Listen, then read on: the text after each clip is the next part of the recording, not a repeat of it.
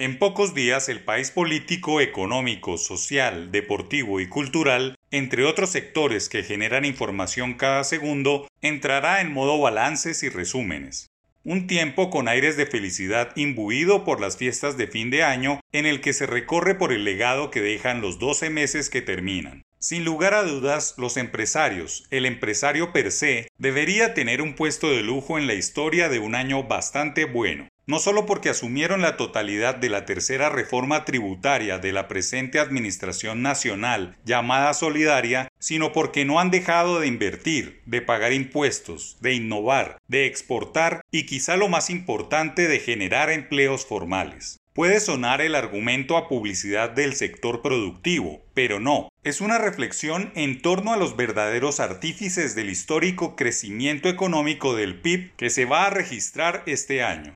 Si se saca un promedio entre los vaticinios optimistas y pesimistas, la cifra no baja de 9%, la más alta en la historia del país desde hace unas cinco décadas. El mes pasado, el Banco de la República elevó su pronóstico de crecimiento a 9,8%, que sería el ritmo más rápido desde al menos 1972. Los detractores y aves agoreras consumadas argumentarán que se parte de complicada comparación con un año perverso, como fue el pico de la pandemia, 2020. Comentarios que pueden ser ciertos en términos estadísticos, pero mentirosos en términos reales y de proactividad social, pues la destorcida de la actividad empresarial no ha tenido precedentes.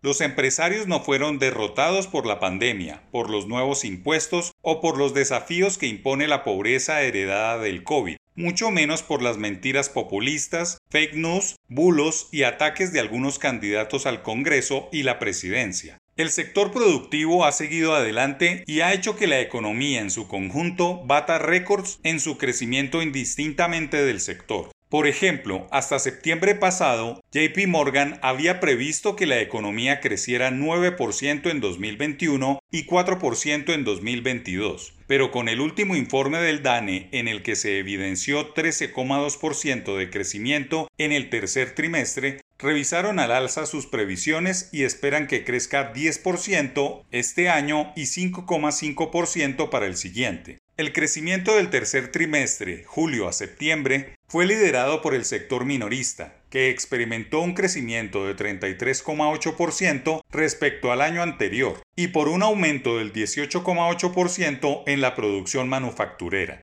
La construcción fue el sector más débil con una expansión del 0,8%. El rol de los empresarios en toda esa buena coyuntura debe destacarse porque sin ellos, sin su esfuerzo, sin la apuesta permanente por el país y su futuro, las cosas se derrumbarían y la venezualización sería irremediable. Hay ideas políticas que se nutren y atomizan sus propuestas con base en el caos, el resentimiento y la pobreza, una suerte de discurso envenenado en donde prima la devoción por la violencia y el sufrimiento, pues cuando estos elementos distorsivos de la realidad están presentes, siempre será más fácil conseguir electores. Ese mantra de que el caos nunca muera debe ser erradicado con resultados sociales, recuperando el empleo, alcanzando el bienestar social y disminuyendo al máximo la precariedad de los pueblos y ciudades. Solo con esas metas claras el país tendrá futuro.